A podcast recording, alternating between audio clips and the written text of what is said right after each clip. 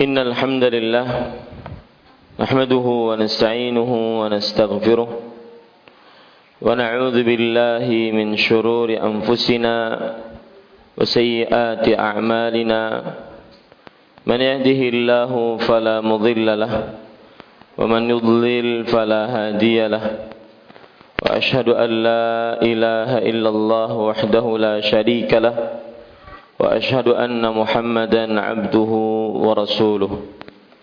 يا أيها الذين آمنوا اتقوا الله حق تقاته ولا تموتن إلا وأنتم مسلمون.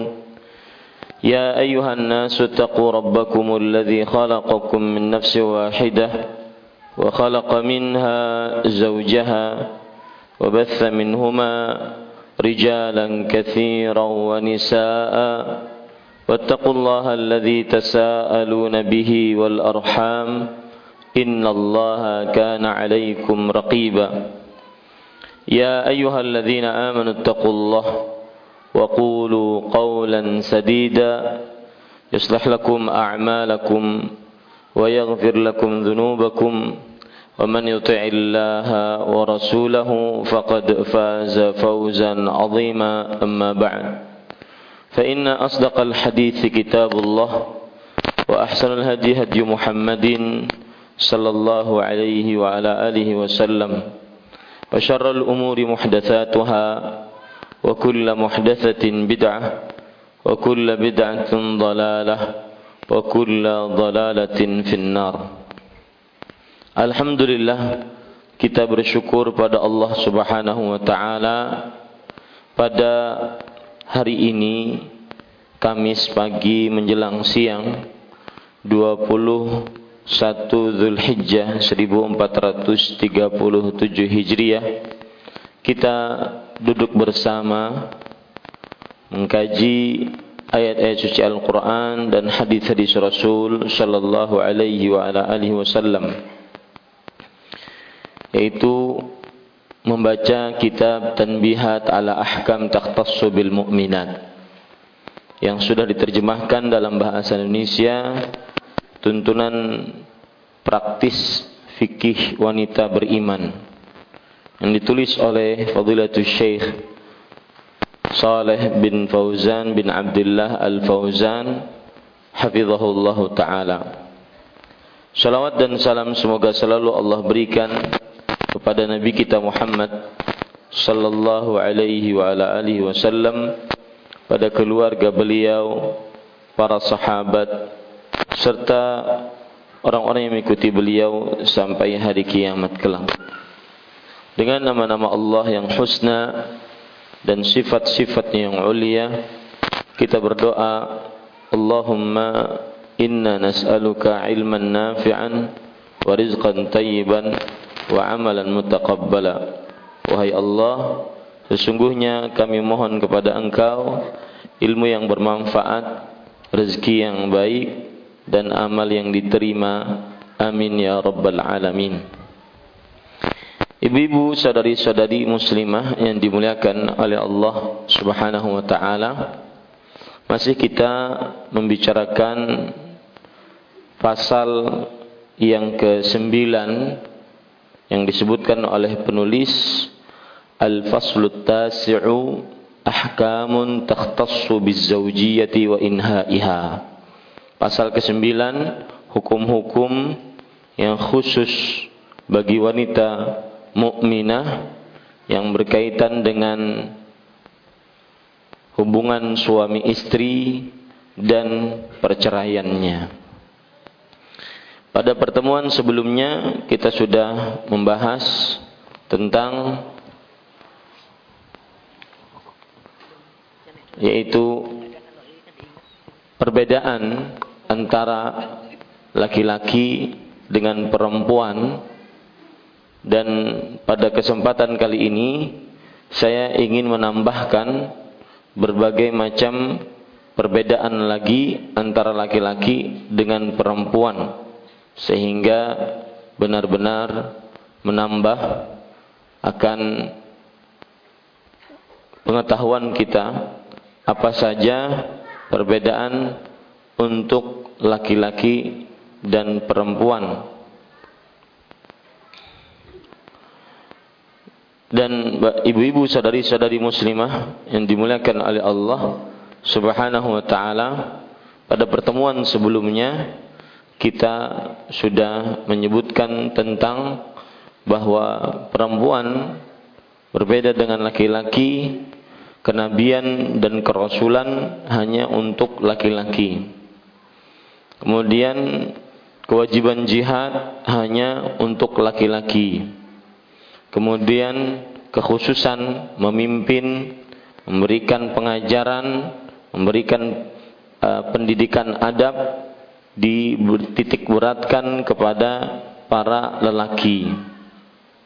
Kemudian yang keempat yaitu persaksian seorang perempuan setengah dari persaksian seorang lelaki. Yang kelima yaitu bahwa bagian warisan dari perempuan lebih kecil dibandingkan bagian warisan bagi laki-laki yaitu setengah dari bagian laki-laki. Kemudian juga yang sudah kita pelajari yaitu yang keenam hak talak ada pada lelaki bukan pada perempuan. Kemudian yang ketujuh ini mungkin uh, belum kita sebutkan bahwa kompensasi ketika seorang perempuan dibunuh maka ini kompensasinya adalah setengah dari kompensasi ketika laki-laki yang dibunuh. Kalau seandainya ada perempuan dibunuh, maka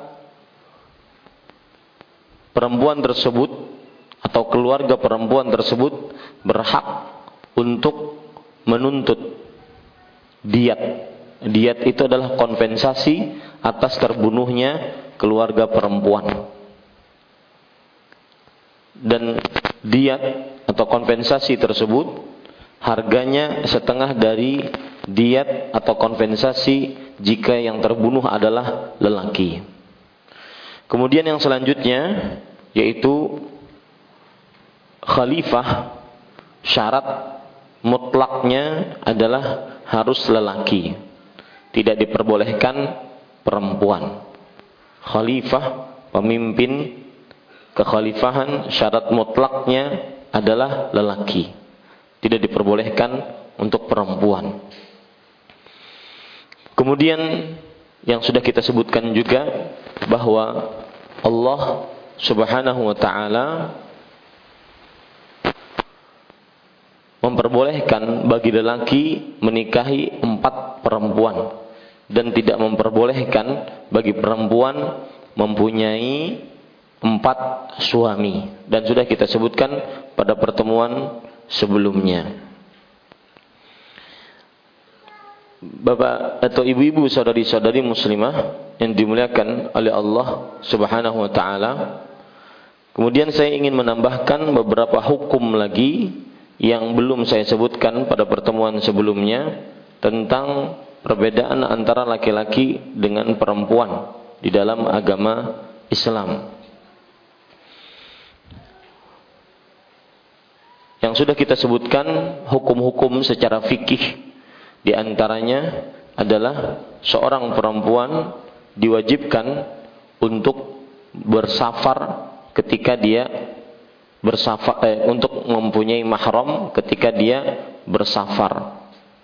Untuk mempunyai mahram ketika dia bersafar, wajib memiliki itu. Dan ini sudah kita sebutkan. Kemudian yang sudah kita sebutkan juga seorang perempuan tidak diperbolehkan untuk berpuasa sunnah kecuali dengan izin suaminya.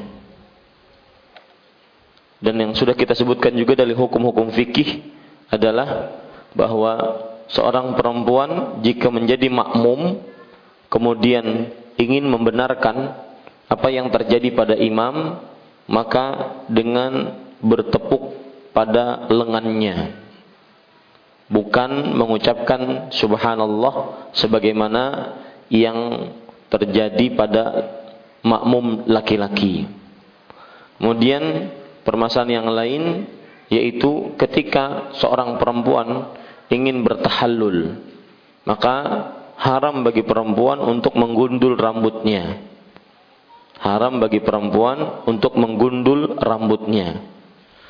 Mereka hanya diperbolehkan untuk memotong dari rambutnya tersebut sekitar atau sepanjang satu ruas jari. Kemudian juga dalam perihal ketaatan seorang wanita sangat sangat diwajibkan untuk taat kepada suami. Sampai-sampai kalau seandainya seorang diperbolehkan untuk sujud kepada seorang manusia, maka niscaya Rasulullah sallallahu alaihi wasallam akan memerintahkan seorang wanita sujud kepada suaminya. Kemudian dalam permasalahan fikih yang lain, sab bagi lelaki lebih utama di depan atau sab yang paling baik bagi laki-laki ketika sholat adalah sab yang paling depan. Adapun sab bagi yang paling utama bagi perempuan adalah yang paling belakang. Di sini pun terdapat penjelasan. Apabila memang di masjid tersebut tidak ada hijab sebagaimana yang terjadi di zaman Rasulullah sallallahu alaihi wasallam. Adapun kalau seandainya terjadi hijab atau ada hijab di masjid tersebut, maka wallahu alam hukumnya pun tetap berlaku hukumnya pun tetap berlaku. Tetapi jika seorang wanita di saf yang pertama, maka tidak dikatakan dia seburuk-buruk saf karena sudah ada hijabnya. Allahu alam. Kemudian Bapak, Ibu, saudara-saudari yang dimuliakan oleh Allah Subhanahu wa taala, eh,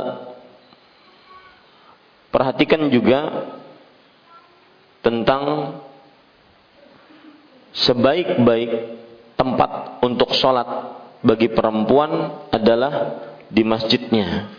Sebaik-baik tempat untuk sholat bagi perempuan adalah afwan, di rumahnya. Berbeda dengan laki-laki. Yang mana sebaik-baik tempat sholat bagi laki-laki, sholat wajib terutama adalah di masjidnya.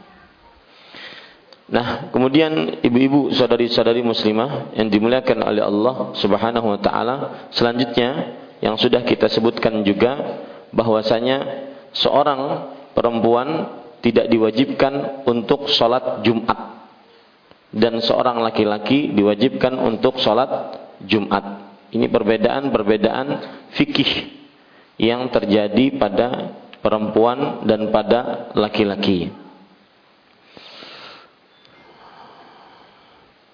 Kemudian yang sudah kita sebutkan juga bahwa akikah adalah bagi perempuan itu dua, eh, satu dan bagi laki-laki dua kambing. Ini kira-kira yang terjadi pada eh, perbedaan-perbedaan antara perempuan dengan laki-laki dalam perkara-perkara yang sudah diatur dalam agama Islam. Sekarang ibu-ibu, saudari-saudari muslimah yang dimuliakan oleh Allah, kita melanjutkan apa yang disebutkan oleh penulis Hafizahullah taala. Dan pada pertemuan kali ini kita lebih akan membicarakan tentang yaitu hukum-hukum yang berkaitan dengan pernikahan. Hukum-hukum yang berkaitan dengan pernikahan. Saya memohon maaf karena uh, buku saya ketinggalan. Uh, mungkin ibu-ibu bisa membacakan untuk saya. Saya bacakan bahasa Arabnya. Sampai halaman berapa bu? Ada? Ya. Ya, sudah ada bu. Alhamdulillah.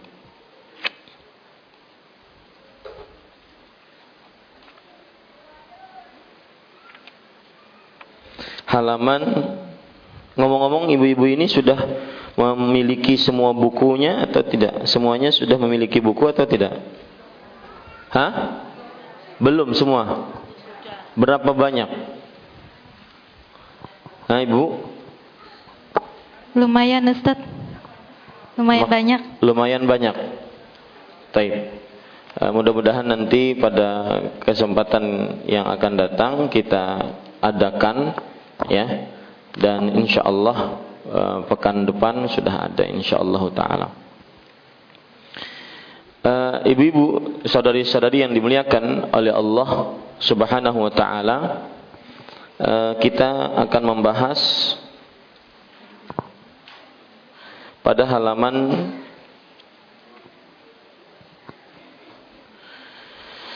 Seratus tujuh puluh sembilan. Saya bacakan bahasa Arabnya akhdhu ra'yil mar'ah fi tazwijiha allati yuradu tazwijuha la takhlu min thalathi halatin imma an takuna saghiratan bikran wa imma an takuna balighatan bikran wa imma an takuna thayyiban wa likulli wahidatin hukmun khas.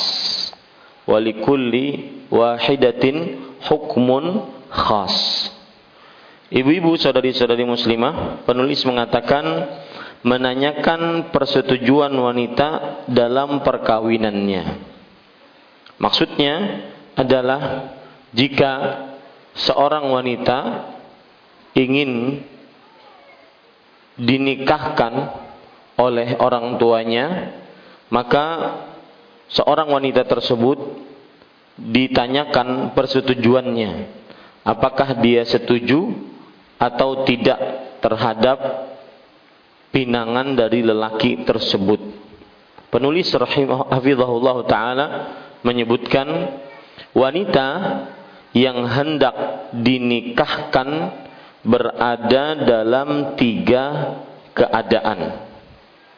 Mungkin wanita tersebut masih kecil dan perawan atau ia sudah balik yaitu dewasa dan masih perawan atau ia sudah janda. Ini berarti ada tiga macam perempuan yang hukumnya berbeda-beda ketika dimintai persetujuan dalam pernikahannya yang hukumnya berbeda-beda ketika dimintai persetujuan dalam pernikahannya. Eh, ibu-ibu, saudari-saudari muslimah yang dimuliakan oleh Allah, sebelum kita masuk kepada permasalahan meminta izin bagi perempuan-perempuan yang ingin dinikahi, maka saya ingin mengingatkan bahwa berarti wanita yang ingin dinikahi tidak boleh dipaksa oleh orang tuanya. Harus diminta persetujuannya. Tidak boleh dipaksa oleh orang tuanya, harus diminta persetujuannya. Apabila dipaksa, maka pada saat itu seorang wanita berhak untuk menolak ya berhak untuk menolak. Sekarang ibu-ibu saudari-saudari muslimah saya ingin menyebutkan dulu tentang pernik, uh, anjuran menikahi perawan dibandingkan janda. Anjuran menikahi perawan dibandingkan janda. Perhatikan dalil-dalil yang akan saya sebutkan penulis uh, diriwayatkan oleh Imam Bukhari dari Jabir bin Abdullah radhiyallahu anhu qala qafalna ma'an nabi sallallahu alaihi wasallam min ghazwatin fata'ajjaltu ala ba'irin li qutufun falahaqani rakibun min khalfi fanakhasa ba'iri bi'anazah kanat ma'ahu فانطلق بعيري كأجود ما أنترائن من الإبل. فإذا النبي صلى الله عليه وسلم فقال ما يعجلك؟ قال كنت حديث عهد بعريس أو بعرس. قال أبكرا أم ثيبا؟ قلت ثيبا. قال فهل جارية تلاعبها وتلاعبك؟ تلاعبها وتلاعبك. فلم قال فلما ذهبنا لندخل قال أمهلوا حتى تدخلوا ليلا أو عشاء لكي تمتشط الشعثة وتستحد المغيبة. Hadis riwayat Bukhari dan juga diriwayatkan oleh Imam Muslim. Ibu-ibu, saudari-saudari muslimah, perhatikan Jabir bin Abdullah radhiyallahu anhuma bercerita kami pernah bepergian bersama Rasulullah sallallahu alaihi wasallam pulang dari sebuah peperangan lalu aku menyegerakan ontaku untuk segera pulang Lalu ada orang yang menunggang ontanya dari belakang yang menghampiriku dari belakangku. Kemudian orang tersebut memukul dengan tongkatnya kepada ontaku. Maka ontaku yang asalnya kelelahan menjadi kuat sebagaimana onta lelaki yang sedang e, lari. Ternyata dia adalah Nabi Muhammad sallallahu alaihi wasallam. Lalu Rasulullah sallallahu alaihi wasallam bertanya, "Ma ya'jiluka?" Apa yang menyebabkan engkau terlalu tergesa-gesa? Maka Jabir bin Abdullah radhiyallahu anhu berkata, Aku baru saja menikah. Maksudnya aku ingin menemui istriku. Baru saja menikah, aku tinggalkan ia untuk ikut berperang. Lalu Rasulullah SAW bertanya lagi, apakah kamu menikahi perawan atau janda? Maka Jabir bin Abdullah mengatakan, sayyiban. Aku menikahi seorang janda. Kemudian Rasul SAW mengingatkan, kenapa tidak engkau nikahi seorang perawan yang kamu bisa menikmatinya, bercanda dengannya, dan juga dia bisa bercanda denganmu. Para ikhwan yang dirahmati oleh Allah, ketika hadis ini kita dengar, Imam Nawawi rahimahullahu taala mengatakan fihi fadilatu tazawujil abkar wa thawabuhunna afdal. Artinya di dalam hadis ini keutamaan menikahi perawan dan pahalanya lebih utama. Wa fihi mula'abatu rajuli wa mulatatafu wa mulatatafu laha wa mudahakatuhu mudahakatuha wa husnul isyrah. Artinya dan di dalam hadis ini terdapat seorang suami hendaknya bermesraan dengan istrinya, bercumbu dengan istrinya, mengajak bercanda dengan istrinya dan berlaku yang baik kepada istrinya. Pernyataan Imam Nawawi ini yang menjadi inti pembicaraan kita adalah dianjurkan untuk menikahi perawan dibandingkan janda. Makanya bagi para lelaki hendaknya didahulukan adalah para perawan dibandingkan janda. Ini juga dikatakan oleh Al-Hafidh Ibnu Hajar Al-Asqalani rahimahullahu taala dalam kitab Fathul Bari. Beliau mengatakan wa fil hadisi al-hathu ala nikahil abkar. Dalam hadis ini dianjurkan untuk menikahi perawan-perawan. Al-Imam Al-Mubarak Furi rahimahullahu taala di dalam kitab beliau yang terkenal yaitu Tuhfatul Ahwazi beliau mengatakan fihi anna tazawwujal bikr aula di dalamnya terdapat bahwa menikahi perawan lebih utama. Ya. Wa annal mula'abata ma'az zawj mandubun ilaiha. Dan bersenda gurau, bercanda, bercumbu, mengundang keromantisan bersama istri adalah dianjurkan. Imam At-Tibi rahimahullahu taala mengatakan wa huwa ibaratun 'anil ulfah at-tammah. Yang dimaksud dengan mula'abah adalah uh, ibarah ungkapan tentang kedekatan yang sempurna antara suami istri. Fa inna thayyiba qad takunu. Nah, lihat, ini sekarang Bu. Kenapa tidak dianjurkan ataupun diutamakan menikah dengan perawan? Fa inna thayyiba qad takunu mu'allaqatul qalbi bizaujil awal. Lihat ini perkataan Imam At-Tibi. Karena seorang janda terkadang hatinya tertutup atau bukan tertutup, tergantung masih terkait dengan istrinya eh, dengan suaminya yang pertama. Ya, dengan suaminya yang pertama. Maka banyak sekali perempuan-perempuan yang menjanda. Ketika ditanya, "Umu tidak menikah lagi?" Maka saya masih mencintai dia, Ustadz. Saya masih sayang sama suami saya.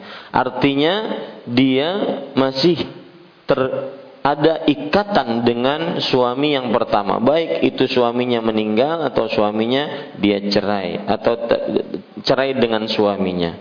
Falam takun mahabbatuha kamilah. Maka akhirnya kecintaannya tidak sempurna ya. Bi khilafil bikr. Berbeda dengan para perawan. Karena dia baru mendapati suami itu.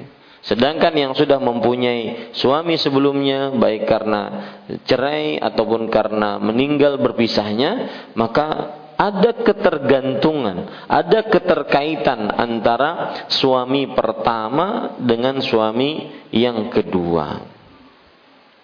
Qala Imam Nawawi rahimahullahu taala mengatakan wa fihi istihbabu nikahi syabah. Kata Imam Nawawi dalam kitab Al-Minhaj Syarah Nawawi ala Sahih Muslim.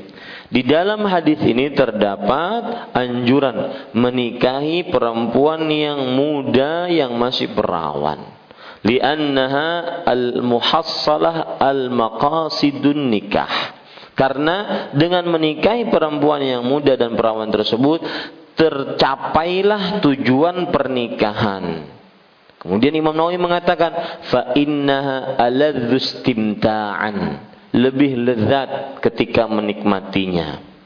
Wa atyabu nukhatan dan lebih baik ketika uh, bercanda dengannya wa arghabu fil istimta' alladhi huwa maqsudun nikah. Dan lebih ingin untuk bergaul. Yang mana bergaul adalah salah satu tujuan pernikahan.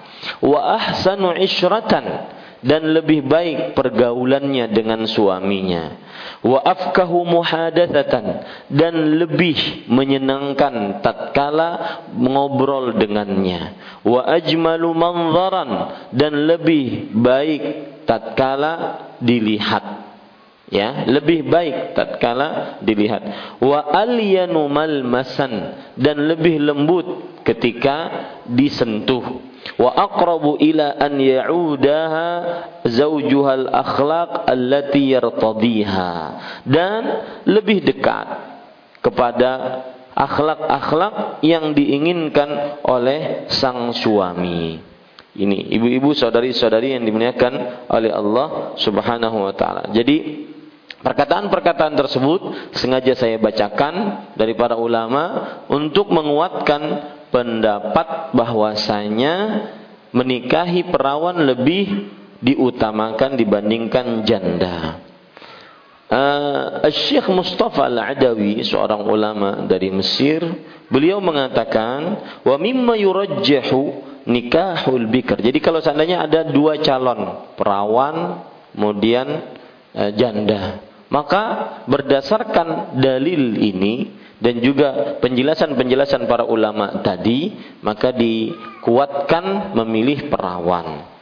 Beliau mengatakan wa mimma yurajjahu nikahul bikr kama dzakara ba'dul ulama anna al bikra taqna'u fil ghalib bima ataha zawjuha bahwasanya seorang perawan terkadang lebih puas dengan pemberian suaminya dibandingkan yang janda.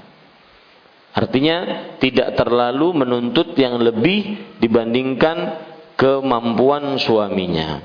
Amat sayyib, adapun sang janda, fatuqarinu baina zawjil awal wa thani fi kathir min. Dia sering menilai antara laki-laki antara suami pertamanya dengan suami keduanya dalam beberapa keadaan ya dalam beberapa keadaan. Fa fi hadis Ummi Zara. Lihat kata beliau di dalam hadis Ummu Zara alladhi akhrajahu al-Bukhari yang diriwayatkan oleh Imam Bukhari min hadis Aisyah radhiyallahu anha dari hadis Aisyah radhiyallahu anha anna Ummu Zara بعد أن طلقها أبو زرع قالت فنكحت بعده رجلا رجلا سريا ركب شريا وأخذ خطيا وأراح علي نعما ثريا وأعطاني من كل رائحة زوجا. وقال كلي أمي زرع وميري أهلك. Qalat falau jama'tu kulla syai'in a'tanihi ma balagha asgharu aniyati abizara. Jadi ceritanya Ibu, ada dalam riwayat Bukhari hadis terkenal Ummu Zara. Saya tahu eh, yang pernah menjelaskan ini dalam sebuah kajian khusus Ustadz Firanda. Hadis Ummu Zara. Ya, ceritanya Ummu Zara ini dia cerai dengan Abu Zara. Kemudian Ummu Zara menikah dengan suami yang lain, dengan laki-laki yang lain. Kemudian disebutkan di situ bahwa lalu setelah aku cerai dengan Abu Zara, aku menikah dengan laki-laki setelahnya. Laki-laki yang kaya, laki-laki yang menunggangi kuda yang mewah, laki-laki yang mengambil harta yang mewah, laki-laki yang memberikan kepadaku banyak sekali kekayaan dan memberikan kepadaku eh, wangi-wangi kesuamian, artinya suami yang penyayang. Kemudian eh, laki-laki tersebut suami yang kedua mengatakan kuli ummu zara wa miri ahlaki. Makanlah wahai ummu zara dan ajaklah keluarga-keluargamu. Lalu kata Ummu Zar, lihat perbandingan. Kadang kalau dia menikahi janda dia akan membandingkan dengan suami pertama dan suami kedua. Kalau seandainya aku mengumpulkan seluruh pemberian suami keduaku, maka tidak akan sama. Tidak akan sama uh, dengan bejana kecil yang pernah diberikan oleh Abu Zara.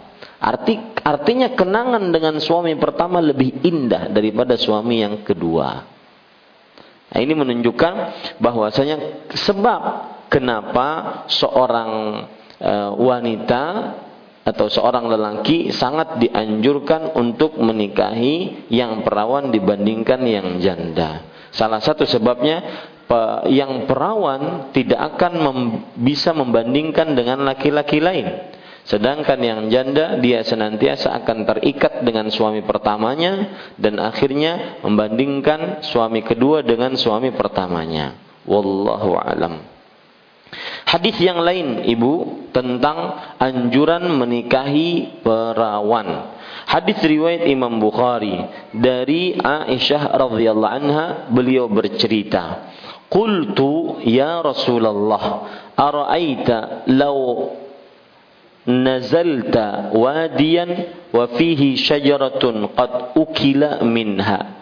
wa wajadta syajaran lam yu'kal minha fi ayyiha kunta tarta'u ba'iraka qala fi allati lam yarta' minha yani anna Rasulullah sallallahu alaihi wasallam lam yatazawwaj bikran ghairaha Oh, subhanallah. Aisyah radhiyallahu anha menguji cinta Nabi Muhammad sallallahu alaihi wasallam. Wahai Rasulullah, kata Aisyah radhiyallahu anha, apa pendapat engkau? Jika engkau turun ke sebuah lembah, di lembah itu banyak pohon, tapi sudah dimakani. Pohonnya itu sudah dimakani. Lalu ada satu pohon yang belum dimakani oleh hewan-hewan gembalaan. Mana yang engkau pilih? Engkau akan menggembala kambingmu di sana. Apakah di Eh, pohon-pohon yang banyak tetapi sudah dimakani oleh hewan-hewan gembalaan lain ataukah di pohon yang satu tetapi belum digembalai oleh satu hewan pun di situ maka kata Rasul SAW, aku akan meletakkan hewan gembalaanku di pohon yang belum dimakani oleh hewan gembalaan lain. Maksudnya, aku tidak pernah menikah perawan selain Aisyah radhiyallahu anha wa ardhaha. Ini ibu-ibu, saudari-saudari muslimah yang dimuliakan oleh Allah Subhanahu wa taala. Kemudian Uh, Uthman bin Affan radhiyallahu anhu berkata kepada Abdullah bin Mas'ud radhiyallahu anhu, "Hallaka ya Abu Abdurrahman fi an tazawwa an nuzawwijaka bikran tudzakiruka ma kunta ta'ahad." Uthman bin Affan mengatakan kepada Abdullah bin Mas'ud, "Wahai Abu Abdurrahman, maukah engkau aku menikahkan engkau dengan perawan yang bisa mengingatkanmu kepada hari-hari yang sudah lewat?" Artinya Abdullah bin Mas'ud punya istri, kemudian ditawari oleh Uthman bin Affan, maukah engkau kunikahkan lagi dengan seorang perawan yang mengingatkanmu tentang hari-hari indah ketika dengan istri pertamamu. Ini menunjukkan juga anjuran bagi para lelaki untuk menikahi para eh, wanita-wanita uh, perawan. Sekarang ibu-ibu saudari-saudari muslimah yang dimuliakan oleh Allah Subhanahu wa taala, kenapa saya masuk kepada masalah ini? Karena di sana ada uh, disebutkan oleh penulis tadi bahwasanya ketika kita ingin minta izin kepada seorang perempuan yang ingin kita nikahkan, maka jenis-jenis perempuan itu ada yang masih kecil, ada yang perawan, yang sudah dewasa dan ada yang janda. Nah, jadi kita belum masuk ke, ke dalam apa yang disebutkan oleh penulis rahimahu hafizahullah taala. Sekarang ibu-ibu saudari-saudari muslimah yang dimuliakan oleh Allah Subhanahu wa taala. Menikahi janda. Bagaimana hukumnya? Maka jawabannya janda menikahi janda diperbolehkan ya menikahi janda diperbolehkan. Dan pe, penjelasan pertama tentang siapa itu janda. Para ulama mengatakan hiyallati hiyal mar'atu allati qad tazawwajat thumma thabat ila baiti abawaiha fa'adat kama kanat ghaira dhati zawj. Dia adalah seorang wanita yang sudah menikah kemudian sabat sahabat itu kembali ke rumah kedua orang tuanya. Sebagaimana dia akhirnya tidak mempunyai suami lagi. Makanya ibu, seorang perempuan yang janda dalam bahasa Arabnya disebut dengan sayyib. Apa bu namanya? Sayyib. Sa, ya, dan ba. Sayyib. Ya. Apa dalil yang menunjukkan bolehnya menikahi janda. Dalilnya adalah surah At-Tahrim ayat 5. Allah Subhanahu wa taala berfirman, "Asa rabbuhu in talaqakunna an yubdilahu azwajan khairan minkunna muslimatin mu'minatin taqanitatin taibatin abidatin sayyibatin wa abkara sayyibatin wa abkara." Ini dalil surat apa tadi Ibu? At-Tahrim ayat berapa? Ayat 5. Surat Tahrim itu surat ke-66, ayat 5. Saya bacakan artinya. Jika Nabi menceraikanmu, boleh jadi Allah akan memberi ganti kepadanya dengan istri yang lebih baik dari kamu. Yang patuh, yang beriman, yang taat, yang bertobat, yang mengerjakan ibadah, yang berpuasa, yang janda, dan yang perawan. Nah, ini menunjukkan bolehnya menikahi seorang perempuan yang e, janda, karena dalilnya seperti itu. Bolehnya menikahi seorang perempuan yang janda. Surat Tahrim, surat ke-66, ayat 5. Lihat sekarang penjelasan para ulama pada ayat ini. Ya Bu ya, penjelasan para ulama pada ayat ini. Jadi kita ingin mendalami benar-benar bagaimana nikah dengan perawan sudah saya jelaskan tadi dengan perkataan-perkataan para ulama. Kemudian nikah dengan janda bagaimana? Al-Hafidh Ibnu Katsir rahimahullah di dalam kitab beliau Tafsirul Quranil Azim mengatakan sayyibatin wa abkara yang janda dan yang perawan ai minhunna sayyibat wa minhunna abkara. Maksudnya adalah dari istri-istri ada yang perawan dan ada yang janda. Liyakuna dzalika ashha ilan nafs yang demikian itu agar lebih memberikan syahwat keinginan kepada seseorang. Fa inna tanawwa yabsutun nafsa. Nah, sesungguhnya ya perhatikan Ibu, sesungguhnya bermacam-macam jenis itu menggembirakan jiwa. Kadang ada yang perawan, ada yang janda. Ada yang janda, ada yang perawan. Walihada qal oleh sebab itulah Allah berfirman sayyibatin wa abkara. Istri-istri yang perawan dan istri-istri yang janda. Ini ibu-ibu, saudari-saudari muslimah yang dimuliakan oleh Allah. Syekh Muhammad Salim Atiyah atau Muhammad Atiyah Salim. Beliau mengatakan ففي تقديم الثيبات على الأبكار هن في معرض التخيير ما يشعر بأوليتهن مع أن الحديث هل بكرا تداعبها وتداعبك. Di dalam ayat ini Allah Subhanahu wa taala mendahulukan penyebutan sayyibatin wa abkara. Lihat ayatnya, sayyibatin wa abkara. Yang didahulukan janda, kemudian baru perawan. Kata beliau, ini menunjukkan bolehnya memilih dan memberikan isyarat bahwasanya yang dipilih pertama adalah janda. Karena disebutkan pertama kali adalah janda. Padahal hadis berbunyi, kenapa engkau tidak menikah dengan perawan yang bisa kamu bermesraan dengannya dan dia memberikan romantisme kepadamu? Wanisa'ul jannah lam yatmithunna insun qablahum wala jan. Fafihi awliya aw ulu uluwi alwiyatul abkar. Artinya dan kalau kita melihat kepada perempuan-perempuan surga, Allah menyebutkan lam yatmithunna insun qablahum walajan. Belum pernah sama sekali disentuh baik laki-laki baik wani, e, manusia ataupun jin. Ini pun menunjukkan diutamakannya menikah dengan perawan. Nah, beliau mengatakan waqad ajabal mufassirun bi anna hadza litanwi'i faqat para ulama tafsir menjelaskan bahwa ini maksudnya adalah untuk menyebutkan macam-macamnya saja.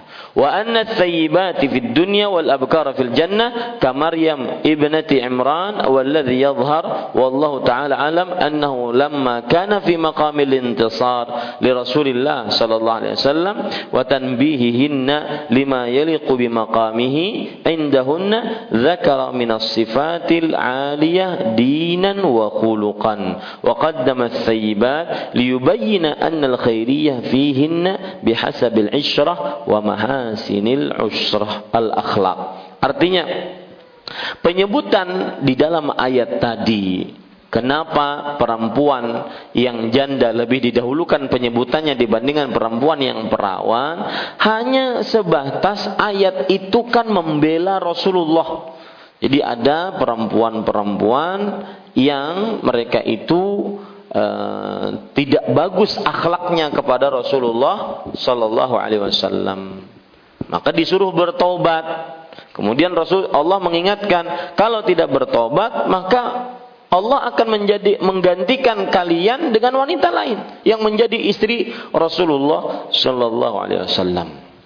Ya, makanya yang menjadi ukuran ketika menjadi istri adalah husnul isyrah, baiknya kelakuan dan mahasinil akhlak, budi pekerti yang baik. Ini ibu-ibu, saudari-saudari muslimah yang dimuliakan oleh Allah Subhanahu wa taala.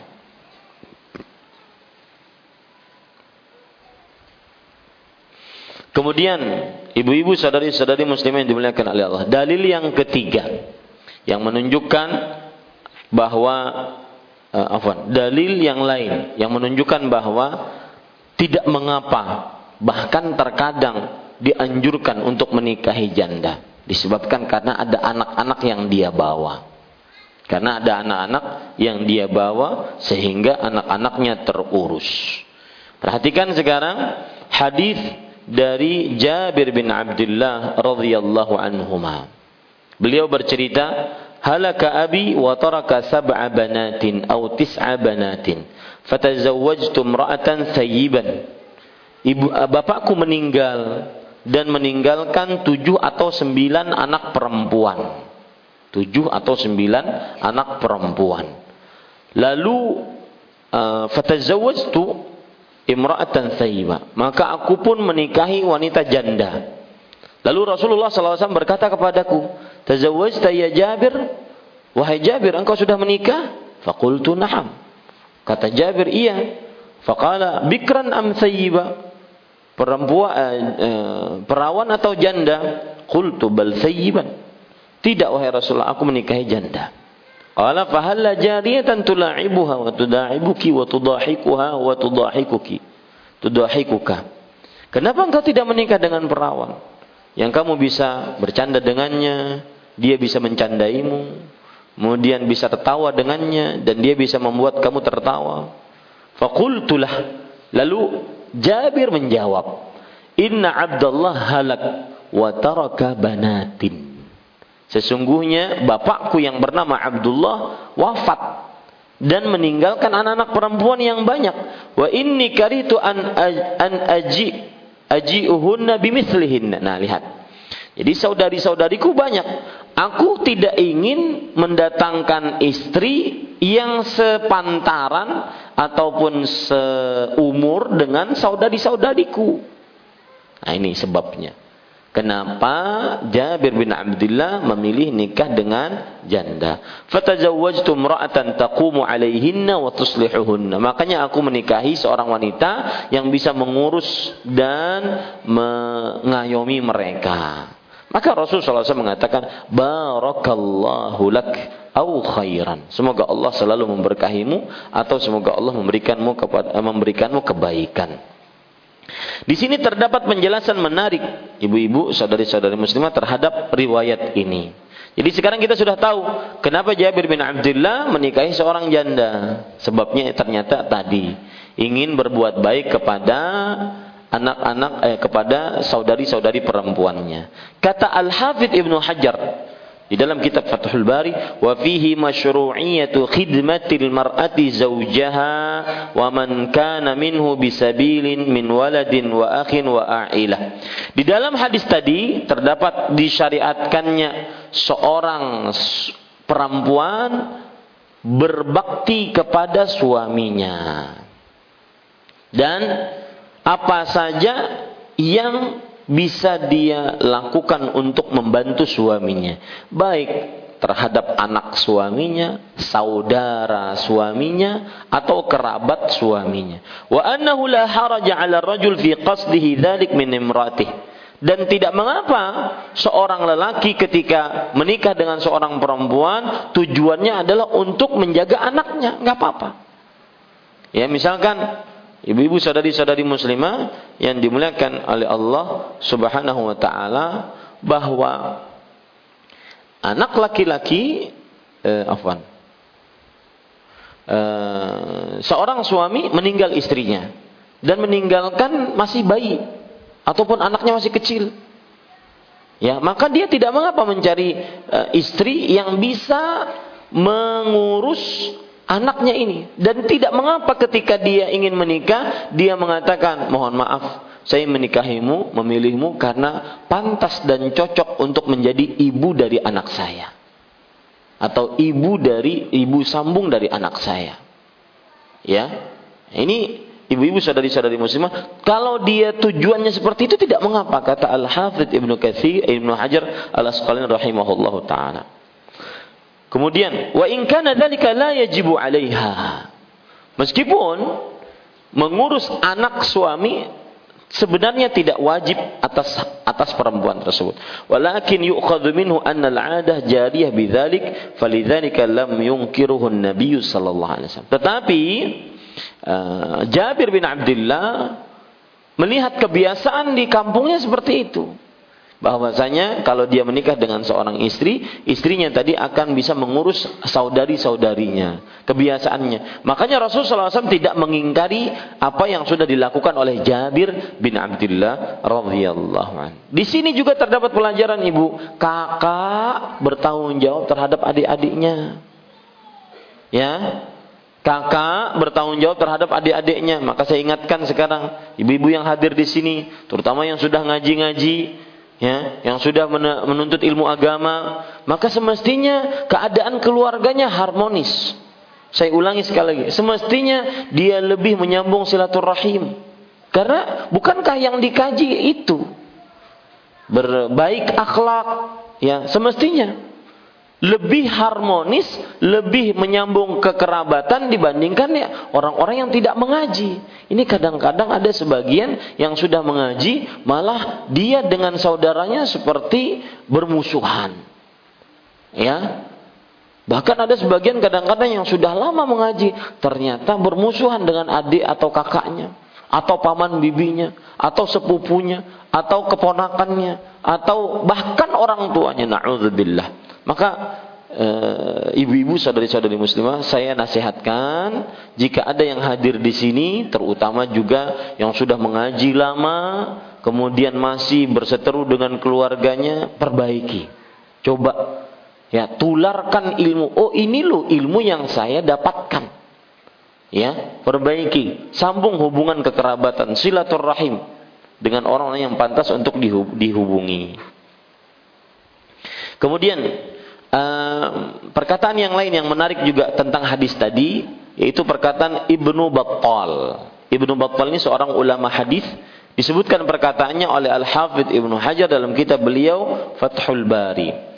Wa aunul mar'ati zawjaha fi waladih laisa biwajibin 'alaiha. Seorang istri menolong mengurus anak laki-laki dari suaminya itu tidak wajib atasnya. Tidak wajib.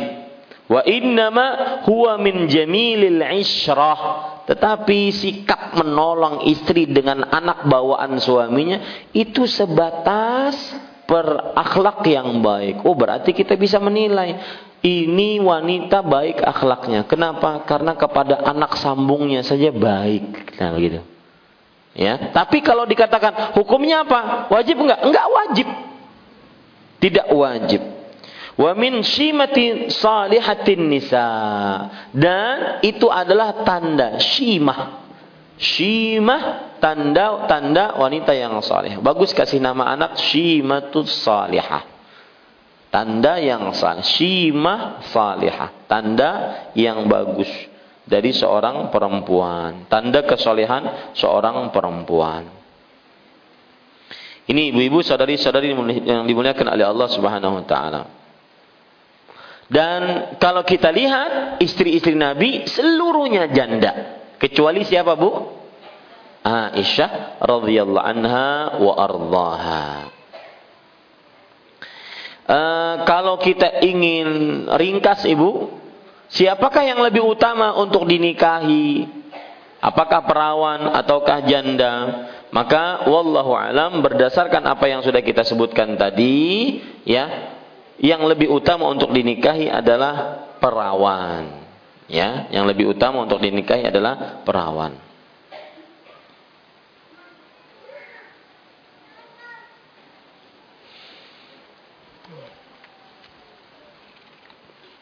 Kemudian, ibu-ibu, saudari-saudari muslimah yang dimuliakan oleh Allah.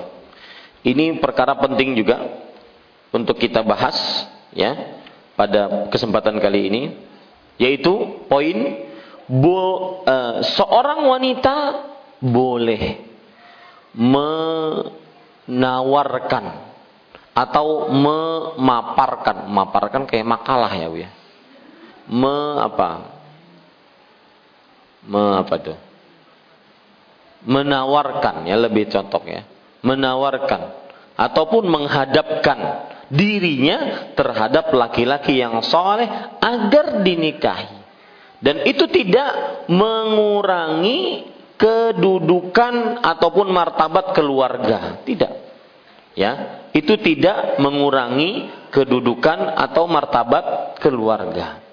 Lihat, sekarang dalil yang menunjukkan akan hal itu. Hadis riwayat Bukhari dari Sabit Al-Bunani radhiyallahu an beliau berkata kuntu uh, afwan rahimahullah Sabit Al-Bunani ini adalah Sabit ibn Aslam Al-Bunani seorang tabi'i murid terkenalnya Anas bin Malik. Sabit bin Aslam Al-Bunani berkata kuntu inda Anas wa indahu binatun lah. Aku belajar kepada Anas bin Malik saat itu ada anak perempuannya bersama beliau. Ini anak ustadznya dimakan. Ya, qala Anas ja'at imra'atun ila Rasulillah sallallahu alaihi wasallam ta'ridu 'alaiha nafsaha. Lalu Anas berkata, wahai eh, afwan, eh, pernah seorang perempuan menemui Rasulullah sallallahu alaihi wa alihi wasallam ta'ridu 'alaiha nafsaha yaitu me, apa? menawarkan dirinya kepada Rasulullah sallallahu alaihi wasallam. Lalu perempuan ini berkata, "Ya Rasulullah, alaka bi hajah?" Subhanallah. Wahai Rasulullah, apakah engkau mempunyai keperluan denganku? Ataukah engkau ingin menikahiku? Itu bahasa kita.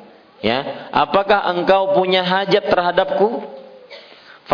Faqalat bintu Anas, ma aqallu haya'a. Lihat, anak perempuannya Anas mendengar hadis tadi, wah itu wanita kurang malu kayaknya. Ya, kok sedikit sekali pemalunya. Nah, was wasau'atah, alangkah buruknya perempuan tersebut. Maka Anas bin Malik menjawab, "Hiya khairun minka." Raghibtu fin Nabi sallallahu alaihi wasallam, raghibat fin Nabi sallallahu alaihi wasallam, fa'aradat fa'aradat alaihi nafsaha. Kata Anas bin Malik, wanita tersebut lebih baik daripada engkau wahai anakku. Dia ingin agar dinikahi oleh Rasul sallallahu alaihi wasallam. Kemudian dia menawarkan dirinya. Makanya saya katakan dari awal tadi, boleh menawarkan diri kepada laki-laki yang ingin dinikahinya. Ya, yang ingin menikahinya. Dan itu bukan menurunkan harkat martabat keluarga, tetapi demi menjaga agar si perempuan, anak perempuannya ini dinikahi oleh laki-laki yang memang memang saleh. Ya, seperti itu. Ya, ini ibu-ibu, saudari-saudari muslimah. Dan saya sudah sebutkan tadi juga bahwa memang yang seperti itu ada perasaan, oh kayaknya kita merendahkan diri, ngemis-ngemis amat. Ya, enggak. Tetapi demi agar sang perempuan, anak perempuan kita ini terjaga. Para ikhwan yang dirahmati oleh Allah Subhanahu wa taala,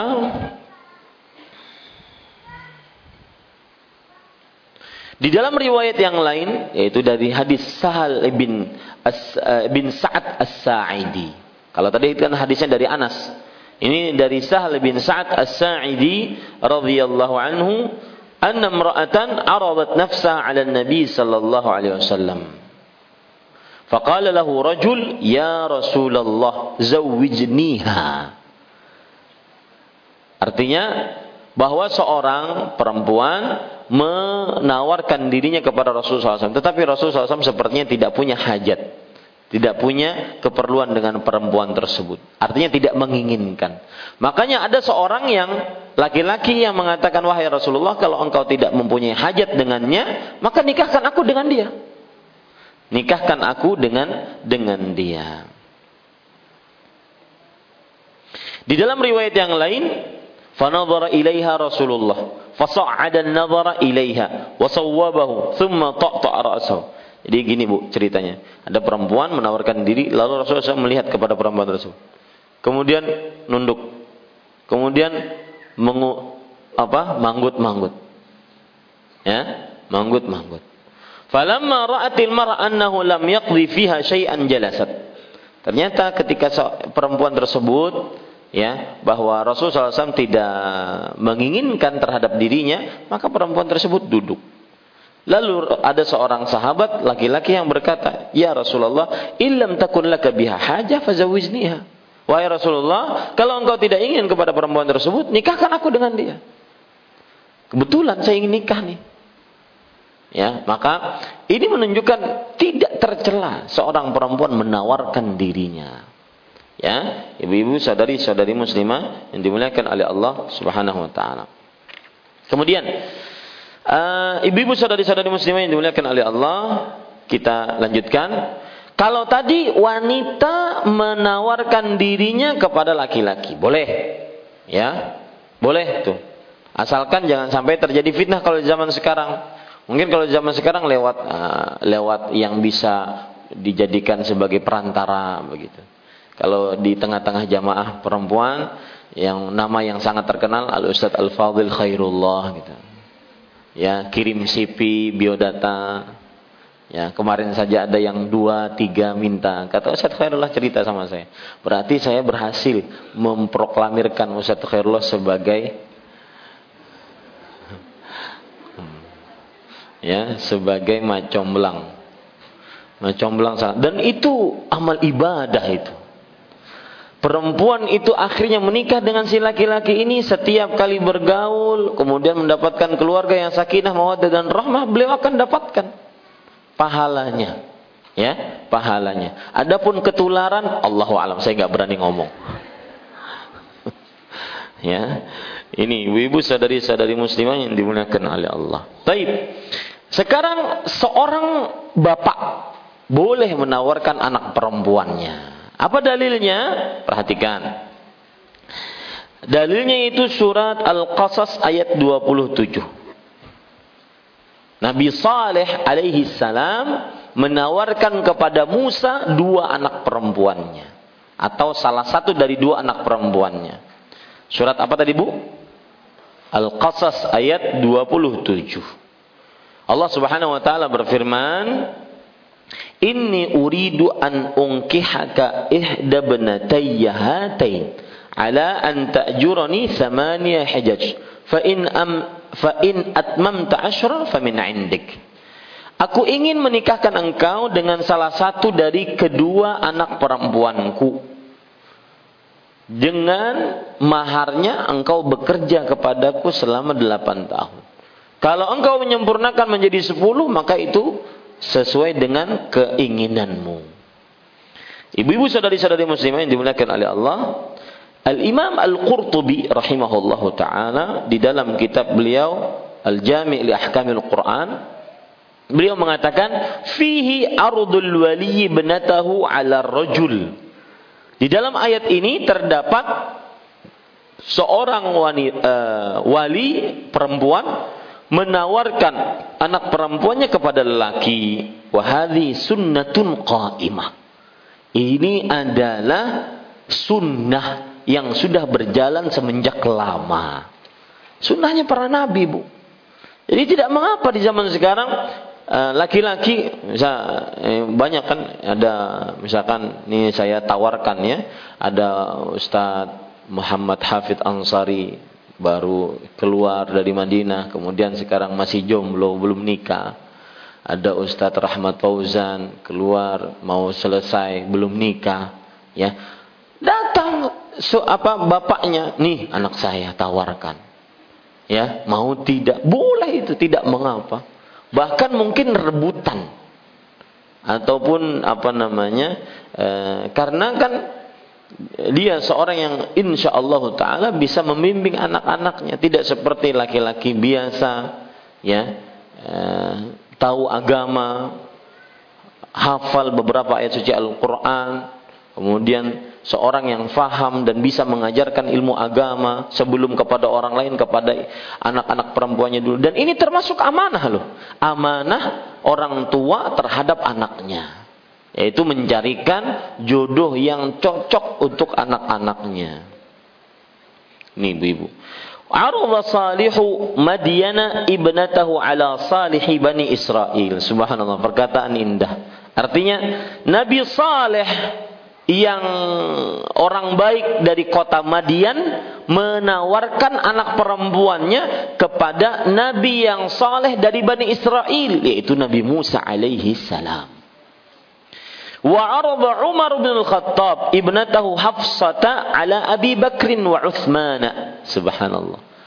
Umar bin Khattab menawarkan anak perempuannya Hafsah kepada Abu Bakar dan Uthman ya kepada Abu Bakar dan Utsman radhiyallahu anhu wa arad wa aradatil nafsaha ala Nabi sallallahu alaihi wasallam. Dan orang wanita tadi yang menawarkan dirinya kepada Rasulullah sallallahu alaihi wasallam. Faminal hasani kata Imam Al-Qurtubi termasuk dari perbuatan baik. Ardur rajuli waliya waliyatahu wal mar'atu nafsaha ala rajuli salih iqtidaan bis salafis salih Termasuk perbuatan yang baik seorang lelaki menawarkan anak perempuannya dan juga seorang perempuan menawarkan dirinya kepada laki-laki yang saleh, mencontoh salafus saleh. Ya, mencontoh salafus saleh. Ibnu Umar radhiyallahu anhu berkata, "Lamma ta'ayyamat Hafsatu, qalat Umar li Utsman, in syi'ta ankah unkihaka Hafsata binti Umar." Ketika Hafsah e, menjadi wanita janda, maka Umar bin Khattab mengatakan kepada Uthman bin Affan, sahabat beliau, kalau engkau ingin, aku nikahkan Hafsah denganmu. Subhanallah. Ini ibu-ibu saudari-saudari muslimah yang dimuliakan oleh Allah Subhanahu wa taala. Dalil yang lain Ibu, kalau tadi surat Al-Qasas ayat 27. Dalil yang lain yaitu hadis dari Abdullah bin Umar radhiyallahu anhuma bahwa beliau bercerita anna Umar bin al-Khattab hina ta'ayyamat Hafsatu binti Umar bin Khunais ibn Hudzafa as-Sahmi wa kana min ashabi Rasulillah sallallahu alaihi wasallam fatuwfiya فقال عمر بن الخطاب أتيت عثمان بن عفان fa'aradtu alaihi hafsata faqala sa'anzuru fi amri. Lihat, subhanallah. Abdullah bin Umar radhiyallahu anhu bercerita Allahumma sayyiban nafi'an. Mudah-mudahan kita mendapatkan hujan yang berkah. Cerita tentang nikah, datang hujan. Ini Bu, boleh tafaul boleh bersikap positif thinking. Jangan-jangan habis ini banyak yang nikah dari jamaah belakang ini. Ya, yang menawarkan dirinya kepada laki-laki yang saleh. Asal jangan lawan yang sudah menikah. Lihat yang belum menikah dulu. Ya. Umar bin Khattab, Abdullah Umar bin Khattab ketika Hafsah sudah menikah, eh sudah menjadi janda karena meninggal suaminya, maka eh, Rasulullah Shallallahu Alaihi Wasallam, eh apa? Utsman Umar bin Khattab menawarkan Utsman kepada Hafsah, eh menawarkan Hafsah kepada Utsman maksud saya. Ya. Lalu Utsman mengatakan, "Sa'anzuru fi amri." Sebentar, aku ingin mikir dulu. Sebentar, aku ingin mikir dulu. Ternyata per, pernyataan Utsman ini ada sebabnya. Sebentar, aku ingin mikir dulu. Fala bisa layaliya thumma laqiyani. Lalu sudah lewat beberapa hari lalu Utsman bin Affan menemuiku. Faqala qad badali alla atazawwaja yaumi hadza. Wahai Umar, mohon maaf Sepertinya hari-hari ini saya tidak ingin menikah. Kata Utsman bin Affan. Qala Umar, falaqitu Abu Bakr as-Siddiq, faqultu in syi'ta zawwajtuka Hafsata binti Umar. Fasamata Abu Bakrin falam yurji ilayya syai'an. Lalu aku menemui Abu Bakar. Kemudian aku tawarkan Hafsah kepada Abu Bakar As-Siddiq. Lihat, Eh, gagal pertama, tawarkan yang lain. Terus begitu ibu. Ya, dan ini termasuk uh, sebagaimana yang saya sebutkan tadi tanggung jawab orang tua menjadikan sua, uh, suami untuk anak perempuannya yang saleh. Gagal pertama, tawarkan yang lain. Gagal yang lain, tawarkan yang lain lagi. Asalkan yang saleh. Umar bin Khattab menawarkan kepada Utsman, ditolak. Kemudian menawarkan kepada Abu Bakar Siddiq, tapi Abu Bakar Siddiq diam, tidak menjawab apa-apa. Kalau tadi Utsman bin Affan menjawab, aku tidak ingin menikah pada waktu-waktu sekarang ini. Abu Bakar Siddiq diam. Wa kuntu aujada alaihi minni ala Utsman.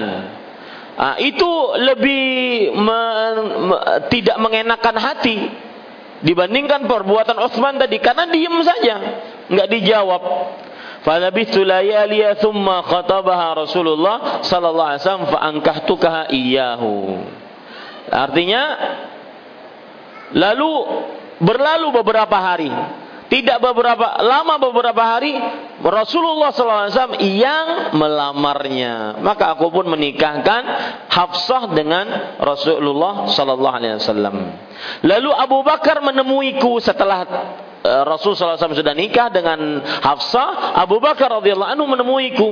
Faqal, la'allaka wajadta alayya hina aradta alayya Hafsah, falam arji' ilaika syai'an. Wahai Umar, sebentar. Mungkin engkau di hatimu ada semacam kekesalan kepadaku. Saat engkau menawarkan Hafsah, aku tidak menjawab apa-apa.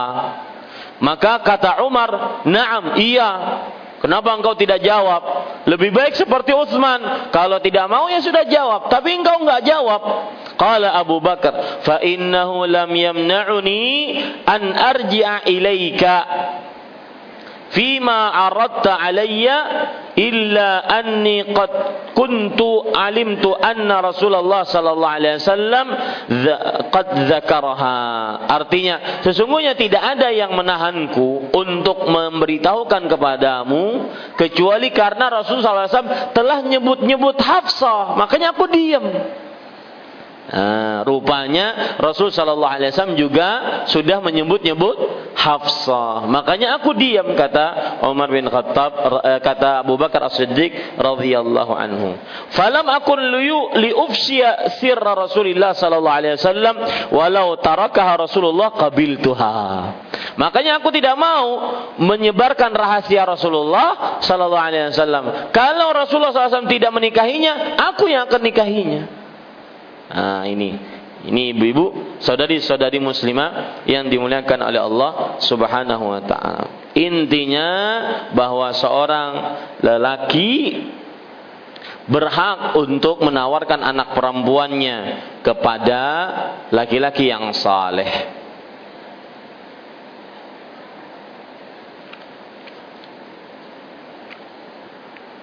Ya, lewat sudah waktunya. Pas ini waktunya jam 11.31 masih berlanjut Ibu tentang pernikahan. Sebagaimana yang sudah saya sebutkan bahwa kita akan uh, sangat mendetil tentang pernikahan-pernikahan ini ya meskipun uh, kita lambat dalam membaca kitab ini. Yang jelas penulis tadi mengatakan menanyakan persetujuan wanita dalam pernikahannya. Dan wanita dibagi menjadi tiga macam. Ada wanita yang masih kecil, yang perawan. Ada wanita yang sudah balik, yang perawan. Dan ada wanita yang janda. Itu nanti perbedaannya berbeda-beda dalam meminta persetujuan menikah. Nah, tetapi tadi yang saya sebutkan tambahan-tambahan yang semoga bermanfaat. Wallahu alam. Nah, silahkan jika ada yang ingin uh, bertanya dari ibu-ibu, saudari-saudari sekalian. Tidak ada? Kalau tidak ada kita cukupkan. Assalamualaikum Pak Ustadz. Waalaikumsalam warahmatullahi Agak dikeraskan suaranya Bu karena hujan tidak terlalu terdengar. Uh, masalah uh, apa? Pemutusan silaturahmi uh, ya, Ibu. Umpamanya ada saudara kita yang bila kita istilahnya tuh BBM-an dengan saudara kandung. Terus kadang-kadang kata-katanya tuh bikin nyentil perasaan kita itu Pak Ustaz. Apa Bu? Menyentil perasaan kita gitu nah Pak. Kayak yeah. Iya. uh, menyinggung gitu nah. Iya. Yeah. Nah, terus kita nih berusaha untuk uh, supaya jangan terjadi permasalahan. Nah, uh, kita lebih baik tidak tidak usah kayak bebeman gitu lah. Kita lebih baik apa bu? Uh, maksudnya tuh tidak sering bebeman kontaknya oh. untuk menghindari uh, permasalahan dengan saudara kita. Karena setiap kali kita dia menghubung kita selalu selalu saja ada perkataan yang dari sifat dia gitu Pak Ustaz. Nah, terus apakah itu termasuk uh, bila kita diam tidak terlalu melayani uh, ya tidak terlalu menanggapi apakah kita termasuk memutuskan hubungan silaturahmi Pak Ustaz? Iya. Uh, cuman itu aja cukup. Assalamualaikum Waalaikumsalam warahmatullahi wabarakatuh. Terima kasih Bu atas pertanyaannya. Maka untuk jawabannya ibu-ibu saudari-saudari muslimah yang dimuliakan oleh Allah e, pertama kita harus niatan pertama adalah apa pun sikap Anda saya tetap akan berusaha menyambung silaturahim. Ini yang harus ada dulu di dalam uh, diri kita apa pun sikap Anda wahai adikku, kakakku atau sepupu, keponakan atau siapa pun yang kerap kali berbuat buruk kepada kita, maka kita harus ada niatan di dalam hati bahwa kita akan tetap berbuat baik. Ya. Berdasarkan satu perintah Allah. Yang kedua, perintah Rasulullah. Yang ketiga, keutamaan menyambung hubungan kekerabatan. Yang keempat, bahaya dan ancaman memutuskan hubungan kekerabatan. Empat hal itu ibu ingat selalu. Tatkala ibu mendapati orang-orang yang kita hubungi dengan baik, dia malah e, menyakiti perasaan, kemudian menyakiti e, hati kita, maka ingat itu bahwa bagaimanapun sikap uh, kamu, ucapan kamu, BBM kamu dengan saya, maka saya akan tetap menyambung hubungan kekerabatan. Karena satu itu perintah Allah, yang kedua itu perintah Rasulullah, yang ketiga keutamaan menyambung silaturahim, yang keempat ancaman bahaya memutuskan hubungan kekerabatan. Ya, bahayanya ibu memutuskan hubungan kekerabatan adalah tidak masuk surga. La yadkhul jannata qati'. Tidak akan masuk surga orang yang uh, memutuskan silaturahim. Ya, itu satu. Nah, yang kedua, Ibu, kalau seandainya tatkala di sosial media ataupun telepon-teleponan dia menyakiti perasaan, tulisan-tulisannya menyakiti perasaan, maka bagaimana sikap kita? Tidak ada lain, Bu, kecuali sabar.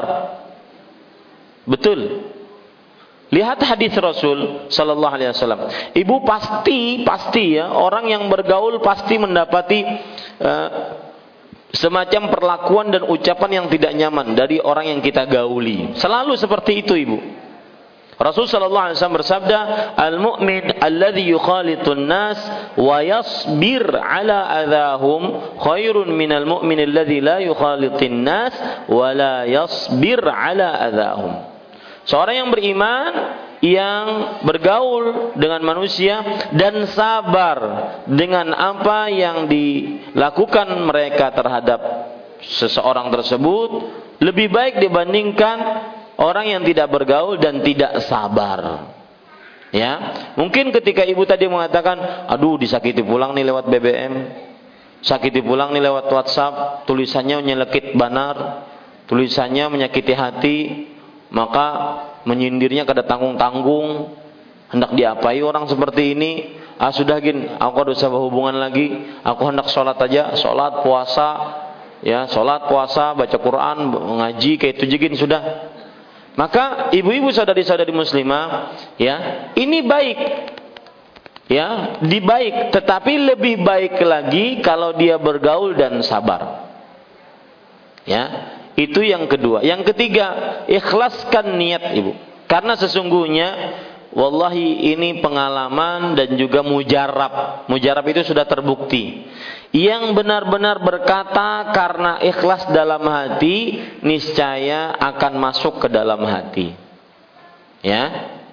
Yang ikhlas berteman karena Allah, murni, bening, suci hatinya hanya karena Allah, niscaya akan mudah diterima. Niscaya akan mudah diterima. Wallahu a'lam. Nah, yang lain Ibu? Ada? Ada Bu? Silahkan. Ya. Assalamualaikum Ustaz. Waalaikumsalam warahmatullahi wabarakatuh. Eh, yang ingin saya tanyakan, bila kita punya sahabat, sahabat kita itu dia memang bertolak belakang dengan kita. Ibarat kata, majhabnya beda lah sama kita. Jadi tiap kali kita bertemu, karena dia sahabat kan otomatis ketemunya tuh mungkin sudah sangat sering. Jadi dia selalu aja ini mau mendakwahi kita kembali ke ayo kembali ke dulu jangan yang sekarang kamu pegang jadi gimana sih kita menghadapi sahabat yang seakan-akan mau ngajak kita yang menurut dia ajaran dia itu yang paling benar bukan ajaran yang saat ini kita pegang ya, ya terima kasih Ustadz Ya, sama-sama Ibu jazakillahu khairan atas pertanyaannya. Maka jawabannya kita ketika memegang sebuah keyakinan itu harus berdasarkan keyakinan yang benar-benar yakin.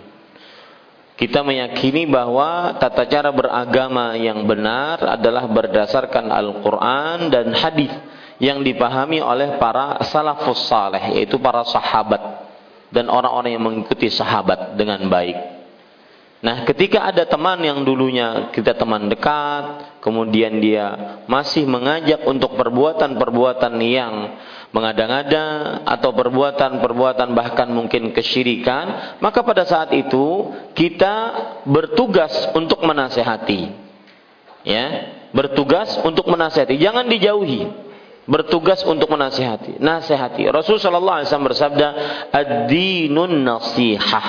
Agama itu adalah intinya memberi atau berbuat baik berbuat baik, berbuat baik kepada Allah dengan menyembahnya semata tiada sekutu bagi Allah, berbuat baik kepada Rasulullah dengan menjadikan beliau sebagai suri tauladan satu-satunya dalam ibadah, akhlak, muamalah dan akidah, berbuat baik kepada para pemimpi eh, kepada Al-Qur'an dengan membacanya, menghafalnya, mendengarnya, kemudian mengamalkannya, berbuat baik kepada para pemimpin dengan menasehatinya, dengan mentaatinya, berbuat baik kepada kaum muslimin secara umum, yaitu dengan menasehatinya jika salah, mengajak yang ma'ruf, mencegah yang mungkar. Maka saya nasihatkan, jika ada kawan dulunya kita dan masih berkawan dan tetap mengajak kita untuk e, mengerjakan perbuatan-perbuatan yang mengada-ngada ataupun perbuatan-perbuatan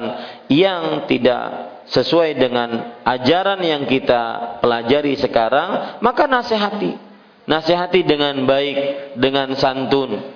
Kalau ibu eh, saya membagi, mengklasifikasi. Kalau teman tersebut mengajak kita untuk maksiat, maksiatnya berupa meninggalkan kewajiban atau melanggar larangan, meninggalkan kewajiban atau melupa melanggar larangan selain bid'ah dan kesyirikan. Misalkan maksiatnya, ayo kita uh, apa namanya duduk-duduk dulu kayak dulu di kafe Kemudian ayo ayo kita kayak dulu oh, teroris salaman gitu. Apa sekarang? Maka uh, tugas kita sekarang untuk mampu. Jawab alhamdulillah hidup itu setelah kematian. Hati seperti itu. Itu kalau seandainya ya Bu ya, bukan bid'ah, bukan syirik. Klasifikasinya maksiat, eh, suka lalai, suka leha-leha, kayak dulu lah. Tidak seperti uh, sekarang yang mungkin kalau untuk jalan-jalan harus mikir-mikir dulu ada manfaatnya atau tidak. Untuk uh, kongko-kongko, duduk-duduk harus mikir-mikir dulu ada manfaatnya atau tidak, banyak laki-laki atau enggak dan semisalnya. Ya, maka kalau yang seperti itu dia mengajak kembali kepada kehidupan yang dulu yang ini, maka nasihati bahwa e, setelah belajar hidup di dunia adalah pengumpulan bekal untuk bisa selamat di akhirat. Sampaikan bahwa cara berpikir seorang muslim adalah bagaimana dia bisa selamat setelah mati. Terus seperti itu. Nanti ada akan ada ejekan. Naham jadi ustazah si denik maka pada saat itu sabar. Ya sabar saja. Jangan dijauhi. Saya pesan jangan dijauhi. Untuk saat sekarang tidak bisa kita untuk menjauhi. Ah, bahkan ajak. Tawarkan kebaikan. Ayo umpat yuk. Sejam aja. Dari jam 10, eh kada sejam bang, jam 2, 2 jam. Dari jam 10 sampai jam 12. Coba dengarkan dulu. Ya, ajak malah itu kesempatan. Nah, kalau seandainya pengajakannya ini kembali kepada perbuatan bid'ah atau kembali kepada perbuatan kesyirikan, maka pada saat itu dinasihati bahwa hal ini belum dikerjakan oleh Rasulullah. Ya, dinasihati kalau seandainya perbuatan bid'ah beramal kita harus sesuai dengan contoh Rasul sallallahu alaihi wasallam. Ya, kalau seandainya tidak puas maka uh, bawa kepada yang lebih paham agar bisa lebih menjelaskan kepada ustaz, ustazah untuk bisa lebih menjelaskan seperti itu.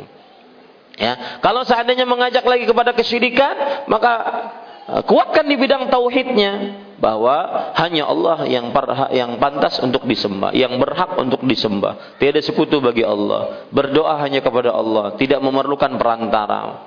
Berdoa uh, meminta hanya kepada Allah, bukan kepada yang lain. Ya, jelaskan seperti itu. Jadi nasihat saya, Ibu, nasihati. Bahkan itu kesempatan kita untuk mengajak dia mengenal apa yang kita pelajari sekarang. Demikian, wallahu alam. Naam. Barakallahu fiik uh, Ustadz tadi disampaikan menikahi perawan itu lebih utama daripada janda. Uh, sedangkan kita tahu istri-istri Rasulullah itu banyak yang janda. Apakah tidak bisa dijadikan dalil kalau menikahi janda lebih utama daripada yang perawan gitu Ustadz? Hmm. Terima kasih jazakallahu khair. Hidup janda.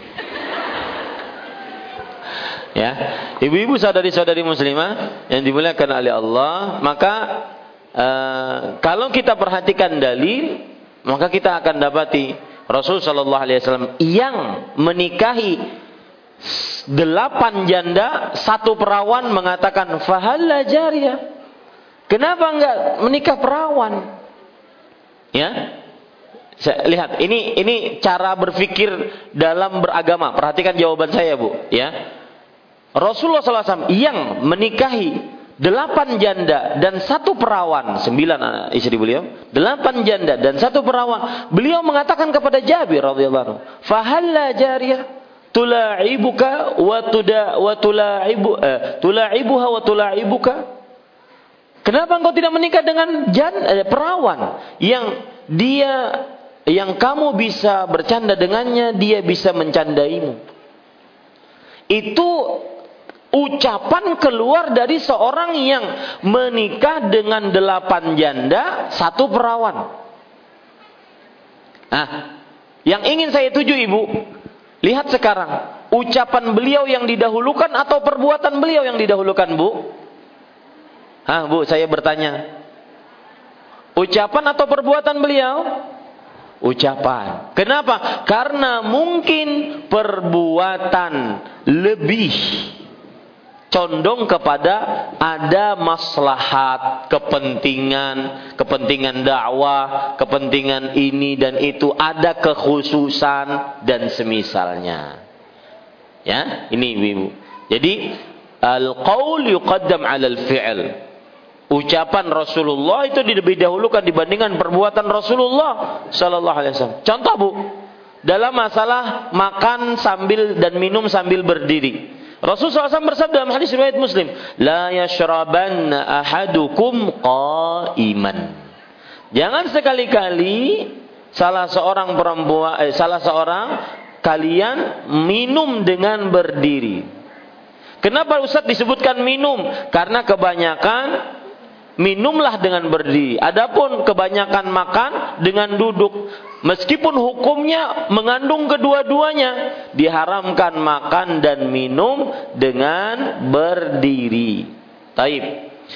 Nah, itu ucapan beliau. Di sana ada perbuatan beliau yang beliau minum sambil berdiri, menunjukkan bahwa kapan diperlukan, diperbolehkan. Nah, inilah yuqaddamul qaul 'alal fi'il. Dilebih dahulukan ucapan dibandingkan perbuatan. Begitu ya, Ibu. Wallahu alam. Naam. Uh, titipan pertanyaan Ustadz. Apa makna hadis Abdullah bin Umar radhiyallahu anhu tentang perumpamaan seorang mukmin itu seperti pohon kurma, Ustaz? Uh, ulangi, Ibu. Belum begitu mendengar jelas. Apa makna hadis Abdullah bin Umar radhiyallahu anhu tentang perumpamaan seorang mukmin itu seperti pohon kurma? Iya. Terima kasih jazakallahu khairan. Jazakumullahu khairan. Ibu saudari yang dimuliakan oleh Allah Subhanahu wa taala, Rasulullah sallallahu alaihi wasallam pernah bersabda, "Matsalul mu'min kamatsalin nakhlah." Ya. Perumpamaan seorang yang beriman seperti perumpamaan uh, kurma. Apa maksudnya? Uh, ibu-ibu, saudari-saudari muslimah yang dimuliakan oleh Allah Subhanahu wa taala, lihat hadisnya dulu. Saya akan bacakan hadisnya bahwa Rasulullah sallallahu alaihi wasallam bersabda, "Matsalul mu'min ka syajaratin la yatahatu waraquha." Artinya, perumpamaan orang beriman seperti perumpamaan sebuah pohon yang tidak gugur, tidak jatuh uh, apa namanya daunnya. Ya, la yasqutu waraquha wa la yatahattu tidak jatuh dan tidak gugur pohonnya apa e, daunnya nah ibu-ibu saudari-saudari muslimah yang dimuliakan oleh Allah hiyan nakhlah ya dia adalah kurma kata Rasulullah sallallahu alaihi wa ala alihi wasallam sekarang para ulama menjelaskan apa maksud makna bahwa seorang mukmin seperti pohon kurma? Maka yang pertama, ibu-ibu saudari-saudari muslimah, pohon kurma itu tetap bentuk aslinya tidak berubah. Bentuk aslinya tidak berubah. Tetap dia. Pohon kurma meskipun dia adalah sudah tua, maka dia tidak berubah kecuali kepada yang lebih baik. Jadi kan pohon kurma kecil-kecil kemudian pelepahnya jatuh. Tambah baik, jatuh lagi, tambah baik, tambah jatuh, tambah baik. Begitulah perumpamaan orang beriman. Jadi eh, yang pertama diumpamakan dengan pohon kurma karena e, bentuk lahiriahnya tambah baik dan tidak berubah.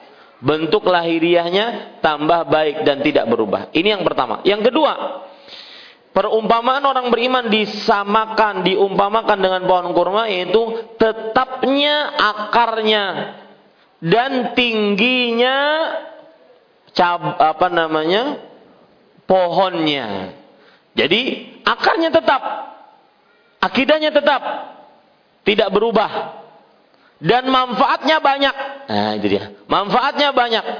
Ya, tinggi manfaatnya. Ini yang kedua. Yang ketiga, ibu-ibu sadari-sadari muslimah, yaitu manfaatnya terus menerus. Ya, karena kurma jarang sekali mati, Bu. Kurma itu jarang mati. Manfaatnya terus menerus. Dia jarang mati. Ya, ini ibu-ibu, saudari-saudari muslimah yang dimuliakan oleh Allah Subhanahu wa taala. Yang keempat yaitu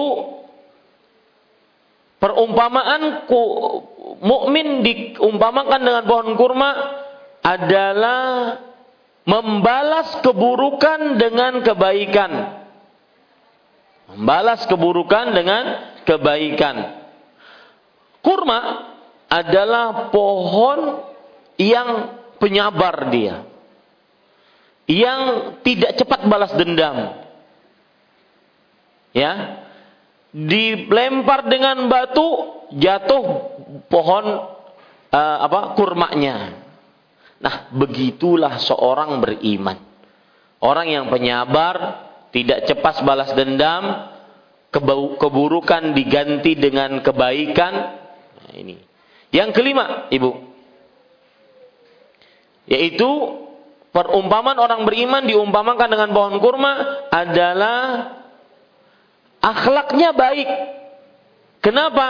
Karena pohonnya tidak terlalu tinggi sehingga bisa bermanfaat. Artinya tawadhu. Orang yang beriman itu mempunyai sifat tawadhu sebagaimana pohon kurma. Sebagaimana pohon kurma. Yang keenam, perumpamaan oh, pohon kurma eh, orang beriman dengan pohon kurma dengan diumpamakan dengan pohon kurma bahwa buah-buahnya bisa dimakan kapan saja. Artinya meskipun sekarang ini lagi musim-musim panas di Arab Saudi, bulan Juni, Juli, Agustus, September, itu musim-musim panas di Arab Saudi. Maka tumbuhlah dan berbuahlah pohon kurma. Meskipun pohon kurma ini berbuah di musim panas, tetapi dia masih bisa dimakan di musim dingin. Maka maksudnya adalah orang beriman di mana pun dia berada, kapan pun dia bermanfaat untuk orang lain. Nah itu dia bu. Ya, kapan pun dia bermanfaat untuk orang lain. Kemudian ibu-ibu sadari-sadari muslimah yang dimuliakan oleh Allah. Uh, yang ke yang keberapa bu? Yang ketujuh, ya. Perumpamaan orang beriman dengan uh, diumpamakan dengan pohon kurma adalah bahwa pergerakan pohon kurma itu tidak uh, ke sana kemari. Pergerakannya benar-benar rapi. Begitulah orang beriman. Ya, dia tidak menyakiti tetangga, dia tidak berbuat buruk kepada orang lain, dia senantiasa perbuatannya rapi. Nah, begitu Bu, perumpamaannya. Ada sekitar beberapa perumpamaan yang menarik, ada sekitar 14 perumpamaan atau 14 manfaat. Kenapa Rasulullah SAW menyamakan pohon kurma eh, orang beriman dengan pohon kurma yang tadi sudah mencukupi insyaallah taala.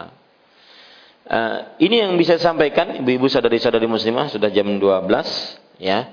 Apa yang baiknya dari Allah Subhanahu wa taala saya uh, ucapkan jazakumullahu khairan kepada ibu-ibu yang hadir di sini dan juga kepada para pendengar radio Gema Madinah dan juga kepada uh, uh, kaum muslimin yang menonton Facebook live ada yang berasal dari Hong Kong, ada yang berasal dari Australia, ada yang berasal dari Indonesia, maka mudah-mudahan yang disampaikan bermanfaat.